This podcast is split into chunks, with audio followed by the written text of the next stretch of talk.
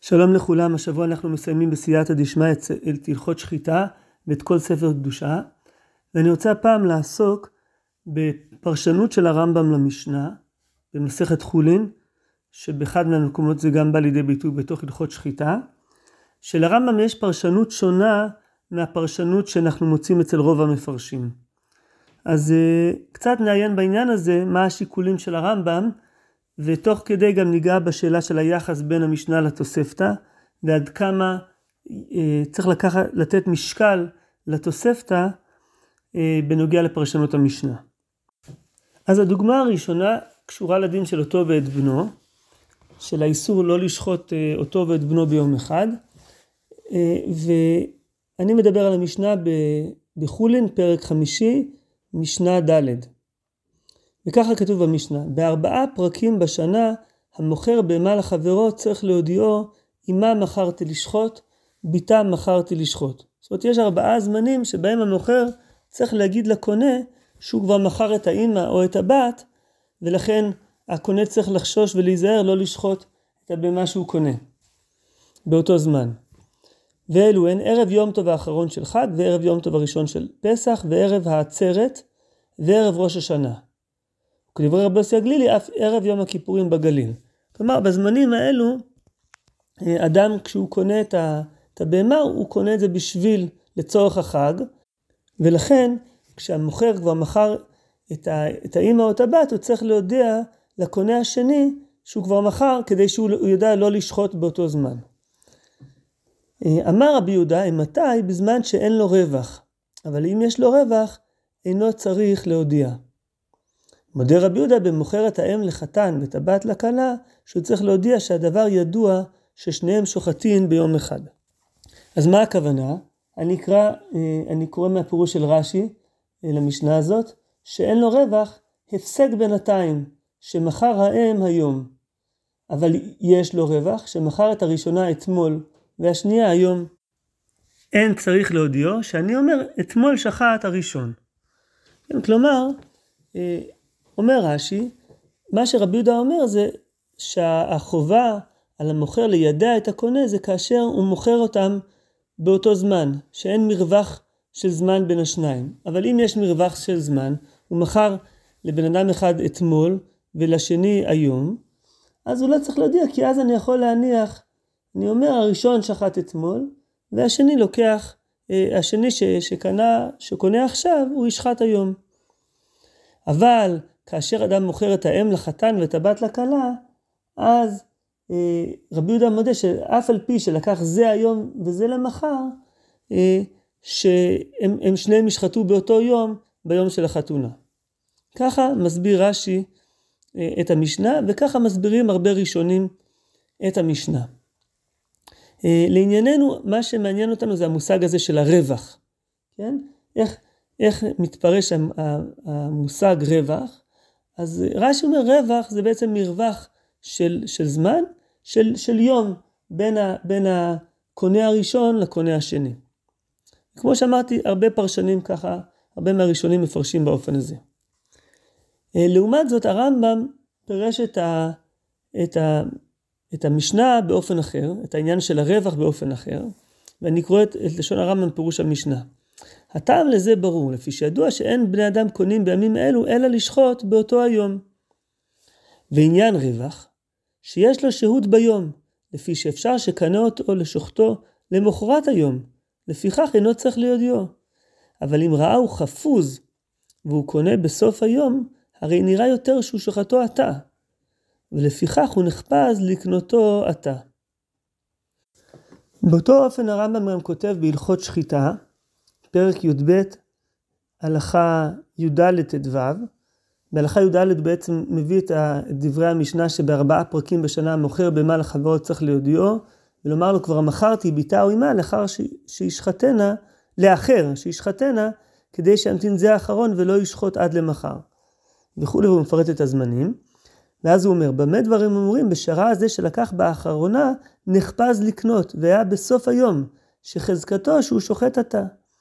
אבל אם היה רווח ביום, אינו צריך להודיעו שמא לא ישחוט, אלא למחר. אז הנה הרמב"ם בעצם אומר שכאשר השני לא קונה בסוף היום, אלא יש איזשהו מרווח של זמן, אז הוא אומר, אולי הוא קונה את זה לצורך מחר. אם הוא קונה את זה בסוף היום, רואים שהוא מזדרז, נחפז לקנות, אז הוא בטח הוא קונה את זה עכשיו בזריזות, כי הוא רוצה עד להספיק עוד לשחוט את זה באותו היום. אבל אם הוא לא נחפז, אז כנראה שהוא לא בהכרח ישחט את זה היום, יכול להיות שהוא ישחט את זה למחרת. ככה אומר הרמב"ם. הראב"ד על התר משיג עליו, והוא אומר ככה, אמר אברהם, מעולם לא יפליג ברווח אותו היום, אלא בערב הערב, שיש מי שמקדים שני ימים ושוחט. ובא רבי יהודה לומר, אף על פי שיש מקדימים, אינו צריך להודיע. כלומר, הוא אומר, מעולם לא יפליג ברווח אותו היום, כלומר, רבי יהודה שהוא מפליג, שהוא מחלק, בין אם היה רווח או אין לו רווח, אז ההבחנה הזאת, ההפלגה, כלומר, החילוק הזה, זה לא באותו היום, אלא בערב הערב. כלומר, הרווח זה בעצם הפרש של עוד יום. כלומר, שקנו את זה, שהוא מכר את הבהמות יומיים לפני. ואז אני יכול להגיד שמישהו אחד יקדים יומיים לפני החג ושחט, ומישהו אחר שחט למחרת בערב החג. אז הראב"ד מפרש בדומה לרש"י, שהרווח זה רווח של יממה שלמה, ולא רווח באותו היום, אלא רווח בין יום ליום, אבל קצת שונה אני חושב מרש"י, כי רש"י מדבר שהרווח הוא בין הקונה הראשון לקונה השני. כן, כמו שרש"י אומר, יש לו רווח שמכר את הראשונה אתמול והשנייה היום. לפי הראב"ד אני מבין שהרווח הוא רווח של יום בין המחירה של שתי הבהמות לבין החג. כן, כשמוכרים את זה לא בערב החג ממש, אלא ערב יומיים לפני, אז אני יכול לתלות ולומר, אחד מהם ישחט היום, והשני ישחט למחרת. אז זה לא בדיוק כמו רש"י, אבל זה דומה לרש"י במובן הזה, שהרווח הוא רווח של יום שלם.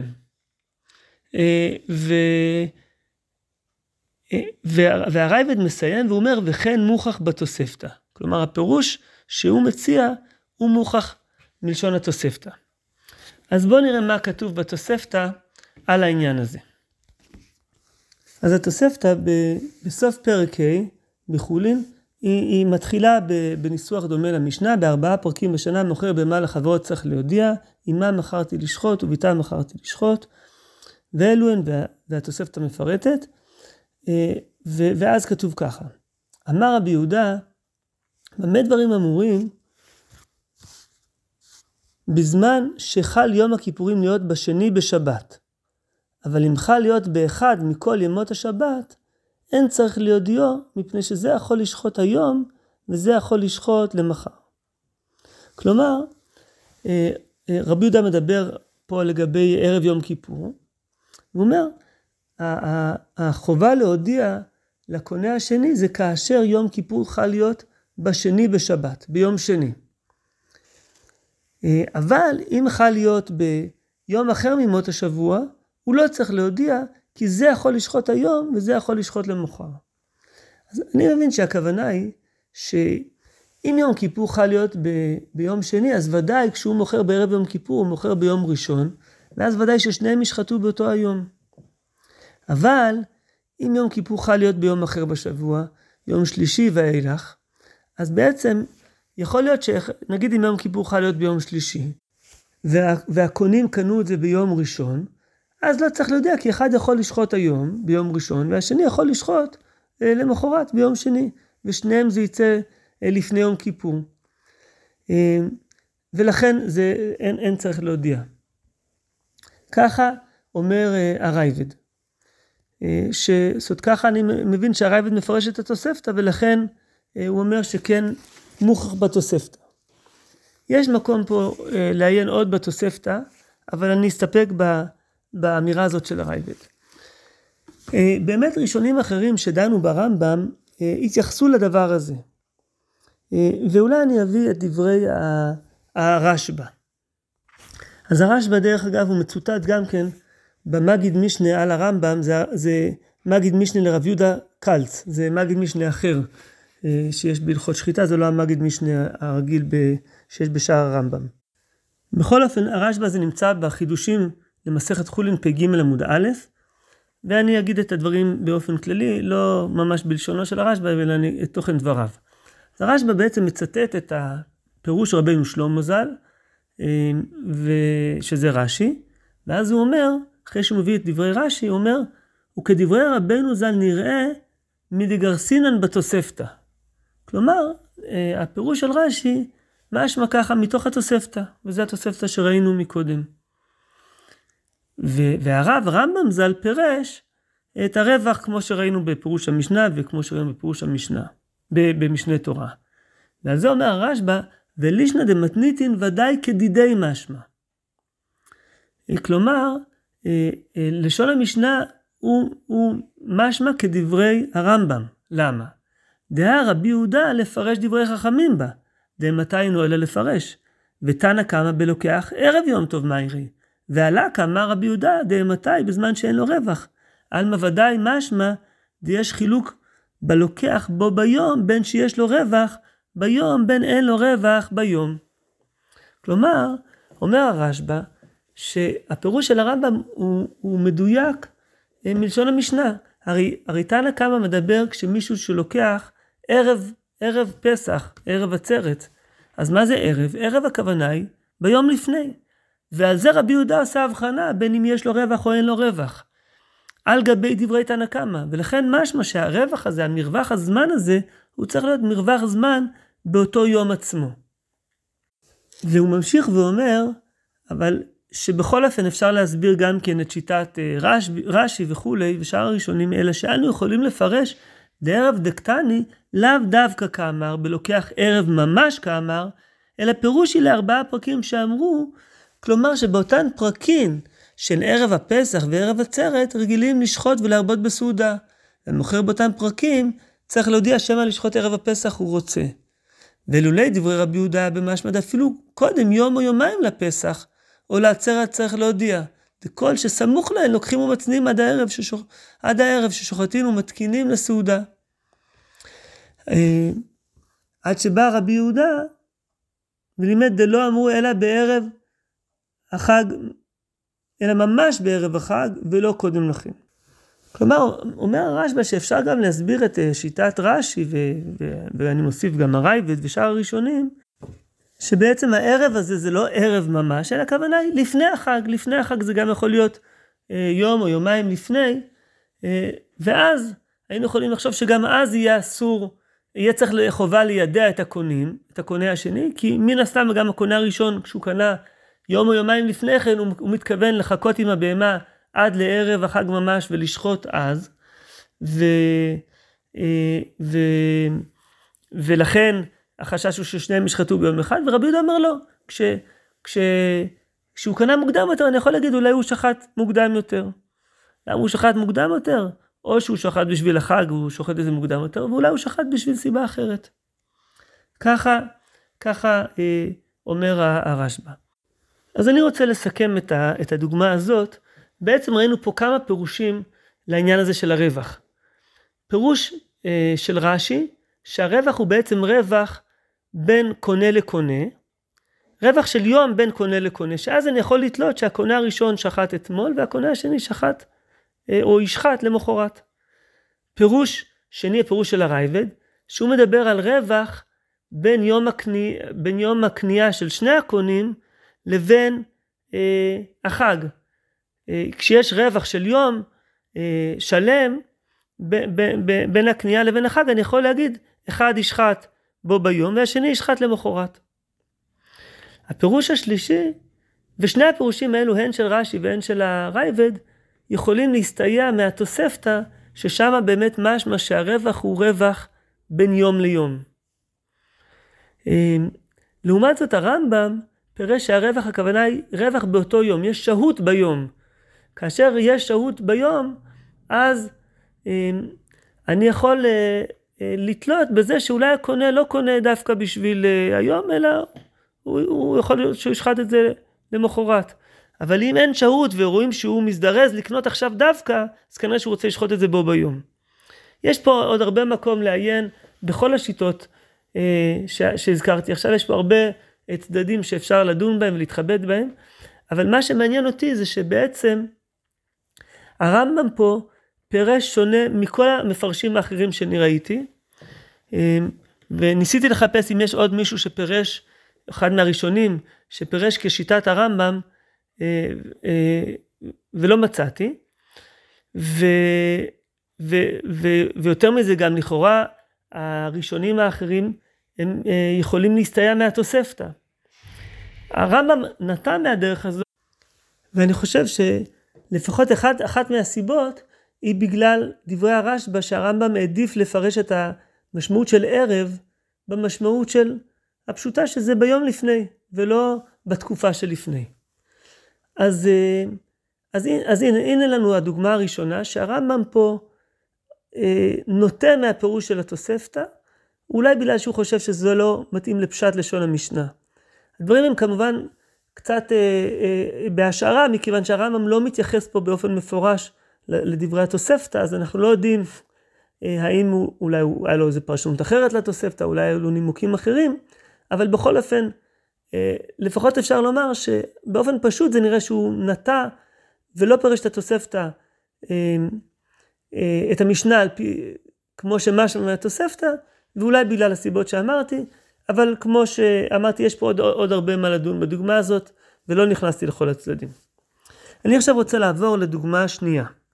והדוגמה השנייה נמצאת בפרק שני, במשנה ג', וזה קשור לדין של שהייה, שזה כאשר יש שהייה במהלך השחיטה, זה פוסל את הקורבן. ובמשנה אנחנו מוצאים מחלוקת בין התנאים, מה שיעור השהייה.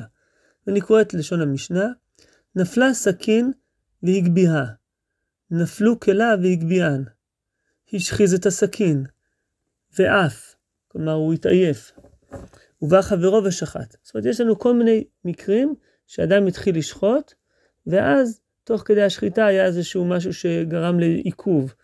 נפלה לו הסכין, הוא התעייף, וכל מיני סיטואציות, ואז בעצם בא חברו ושחט. אז מה הדין? אם שעה כדי שחיטה, פסולה. רבי שמעון אומר, אם שעה כדי ביקור. אז הגמרא דנה, מה זה השיעור של כדי שחיטה, ושחיטה של מה, שחיטה של בהמה, שחיטה של עוף וכו'. אבל מה שמעניין אותנו כרגע זה שיטת רבי שמעון, שאומר אם שעה כדי ביקור. מה זה כדי ביקור? אז רש"י כותב, כדי ביקור חכם, בדיקת הסכין. וזה, הגמרא בעצם, לא קראתי את הגמרא, הגמרא אומרת, מהי כדי ביקור? אמר רבי יוחנן, כדי ביקורו של חכם. רש"י מסביר שזה בדיקת הסכין. שואלת הגמרא, אם כן נתת דבריך לשיעורים, כי יכול להיות שהחכם נמצא במרחק גדול, יכול להיות שהוא נמצא בקרבת מקום, אלא כדי ביקור תבא חכם. כלומר, אם השוחט בעצמו הוא חכם, כמה זמן לוקח לו לעשות את הביקור. ורש"י אומר שהביקור זה בעצם בדיקת הסכין. וכשיטת רש"י מפרשים הרבה מהראשונים, רבינו גרשום, נימוקי יוסף, ועוד ראשונים. לעומת זאת הרמב"ם בפירוש המשנה מפרש אחרת. ואני קורא את לשונו, ואומרו כדי ביקור, אמרו כדי ביקור תבא חכם, שזה לשון הגמרא, כלומר שיעור שיבקר את השחיטה לידע אם נשחט השיעור הראוי עליו.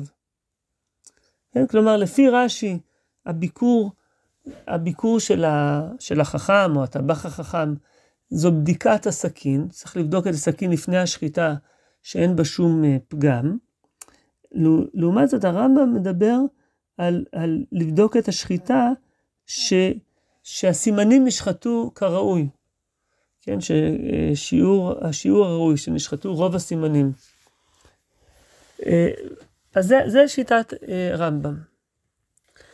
אז ההסבר הזה הוא בהחלט נשמע הסבר אפשרי, הסבר טוב, אבל לכאורה יש קושי גדול על ההסבר הזה של הרמב"ם, וזה מתוך הגמרא בדף ת' עמוד א'. ואני קורא את הגמרא שמה. אמר רב יהודה, אמר שמואל, הטבח צריך שיבדוק בסימנים לאחר שחיטה. כן, נבדוק, כמו שאמרתי, נבדוק שהסימנים נשחטו כראוי, הקנה והוושת. אמר רב יוסף, אף ענן נעמי תנינה, רבי שמעון אומר עם שעה כדי ביקור. מה אליו כדי ביקור סימנים? אמר לאביי לא, אחי אמר רבי יוחנן, כדי ביקור חכם. אם כן נתת דבריך לשיעורים, אלא כדי ביקור טבח חכם. אז הנה, אז יש לנו פה, רב יהודה אמר שמואל, אומר שהטבח צריך שיבדוק בסימנים לאחר השחיטה, ורב יוסף רוצה להביא לו סיוע מהמשנה שלנו, והבית דוחה ואומר לא, זה לא הכוונה של המשנה. רבי יוחנן אומר שכדי ביקור, זה לא כדי שיבדוק בסימנים לאחר שחיטה, אלא זה כדי ביקור חכם. אז לכאורה זה ממש, הגמרא דוחה את ההסבר של כדי ביקור, הכוונה לבדיקת הסימנים. אז איך הרמב"ם פירש בניגוד לדברי הגמרא? אז הרבה מהאחרונים שאלו את השאלה הזאת, ואני רוצה להציע איזשהו הסבר, שמעין ההסבר הזה מופיע בחתם סופר. אני אסביר קצת אחרת ממנו, אבל מי שרוצה גם מוזמן לעיין בהסבר של החתם סופר, מופיע בחידושים שלו בדף למד עמוד א'. ונדמה לי שאיך שהרמב"ם קורא את הגמרא, זה באופן הבא. אמר רב יהודה אמר שמואל, הטבח צריך שיבדוק בסימנים לאחר שחיטה. ואז אומר רב יוסף, הנה, מהמשנה שלנו זה אפשר ללמוד מפה שהטבח צריך לבדוק. דוחה הגמרא שלא. האחי אמר רבי יוחנן כדי ביקור חכם. ואין הכוונה שביקור המשמעות היא ביקור אחר, הביקור של הסכין שהחכם עושה, אלא ביקור חכם הכוונה היא, לא הטבח בודק את הסימנים, אלא החכם בודק את הסימנים. ואז שואלת הגמרא, אבל אם ככה, אם אנחנו אומרים שזה החכם, אז נתת דבריך לשיעורים, כי זה יכול להיות שהחכם הוא קרוב או רחוק, אלא כדי ביקור טבח חכם. כן? כלומר, כאשר השוחט הוא חכם, הוא מיומן, אז הוא בודק בעצמו. אבל אם זה שוחט שהוא לא חכם, אז צריך שהחכם יבדוק. וכשרבי שמעון אומר, כדי ביקור, הכוונה היא באמת בדיקת הסימנים, אלא שבדיקת הסימנים נעשית על ידי חכם, או טבח חכם. ככה נדמה לי שהרמב"ם מפרש את זה, ובעצם אפשר לראות הרי שכשהוא מצטט מפירוש המשנה, הוא מצטט את הלשון הזאת של הגמרא, אמרו כדי ביקור טבח חכם, כלומר שיעור שיבקר את השחיטה, לידע אם נשחט השיעור הראוי או לאו. אז נדמה לי שככה הרמב"ם קורא או מפרש את דברי הגמרא. זה פירוש, אני חייב להגיד שיש בו איזשהו צד מפתיע, מקורי, זה לא הקריאה הפשוטה שאני קראתי בגמרא, שרש"י קרא ועוד הרבה ראשונים. מה גורם לרמב"ם לפרש את הגמרא באופן הזה, ולפרש ממילא גם את המשנה באופן הזה, ולא כמו הקריאה של רש"י ועוד ראשונים.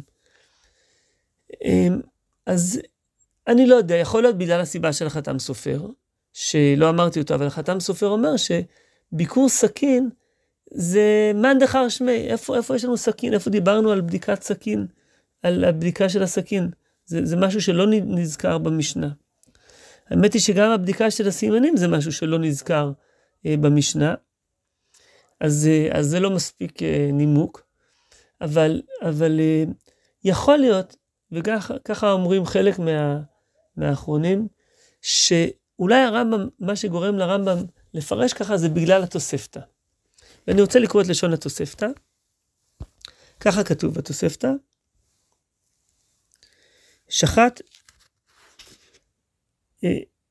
היה שוחט והרתיע, או שעף, כלומר התעייף, או שדחה חברו, או שדחה הוא הרוח, או שנפלה סכין מידו והגביעה, או שנפלה קרן תליתו והגביעה, ושעה כדי חיטה אחרת פסולה, זה שיטת תנא קמא. רבי שמעון אומר כדי ביקור בהמה אחרת, ויש גרסאות כדי ביקור בהמה. בכל אופן, אפשר לראות מתוך התוספתא שהביקור זה לא ביקור הסכין, אלא ביקור הבהמה. ויכול להיות שזה גם מה שעומד ברקע ההסבר של הרמב"ם, שיש לנו מצד אחד את דברי רבי יהודה אמר שמואל, הטבח צריך שיבדוק בסימנים לאחר השחיטה, אז הוא ורב יוסף מביא לו סיוע מתוך המשנה שלנו, אז רואים שרב יוסף ככה פירש את המשנה, שהביקור זה בדיקת הסימנים. מצד שני יש לנו גם בתוספתא, שהביקור זה ביקור הבהמה, וזה לא קשור לבדיקת הסכין, ולכן הרמב"ם לאור זה, זה המוטיבציה שלו לפרש גם את המשך הגמרא, כאילו שנראה לכאורה שהיא דוחה את ההסבר של ביקור סימנים, להסביר את זה בעצם שהגמרא לא חוזרת בה מההסבר מה זה ביקור, אלא שהביקור הוא לא ביקור השוחט, הטבח, אלא הביקור של החכם. בכל אופן, אם אני מסכם, אז אני רוצה קודם כל להגיד, גם פה הרמב"ם לא מזכיר לנו במפורש את התוספתא. אז לכן הדברים הם לא יוצאים מגדר השערה, אבל בכל אופן אפשר לומר שיש לנו פה שתי משניות שהרמב"ם פירש בדרך שהיא שונה מרוב הראשונים, ובמקום אחד אפשר להגיד שהפירוש שלו הוא הולך נגד, במבט ראשון נגד הפרשנות שעולה מתוך התוספתא, זה לגבי הרווח, ובמקרה השני דווקא הפירוש שלו יכול להסתייע מתוך דברי התוספתא. בשני המקומות הרמב"ם לא מזכיר את התוספתא במפורש, ולכן אנחנו לא יודעים באמת עד כמה התוספתא הייתה פה שיקול או לא הייתה פה שיקול, וגם ראינו שיש לנו עוד שיקולים אחרים בתוך המשנה, למה להעדיף את פירוש הרמב"ם. מלשון המשנה או מתוך העניין של המשנה, יש לנו שיקולים שאולי בגללם הרמב"ם בחר לפרש איך שהוא פירש. אז זה בעצם משאיר אותנו בשאלה פתוחה, ואני אסיים בדבר הזה, עד כמה התוספתא היא נחשבת אצל הרמב"ם שיקול, שעל פיה הוא יפרש את המשנה. האם הוא רואה בתוספתא מין חיבור שיכול לתרום להבנת המשנה, או לא, או שאולי ברמה מסוימת, ברבון מוגבל, אבל לא כאשר יש סיבות לחשוב שאולי פשט המשנה הוא לא כמו התוספתא. אז יש לנו פה שאלה, אני לא חושב שאפשר להכריע מהדוגמאות האלו, במיוחד לאור העובדה שהרמב"ם לא מזכיר פה את התוספתא, אבל זה פתח לחשוב על זה גם במקומות אחרים. אז זהו, תודה רבה לכולם ושלום.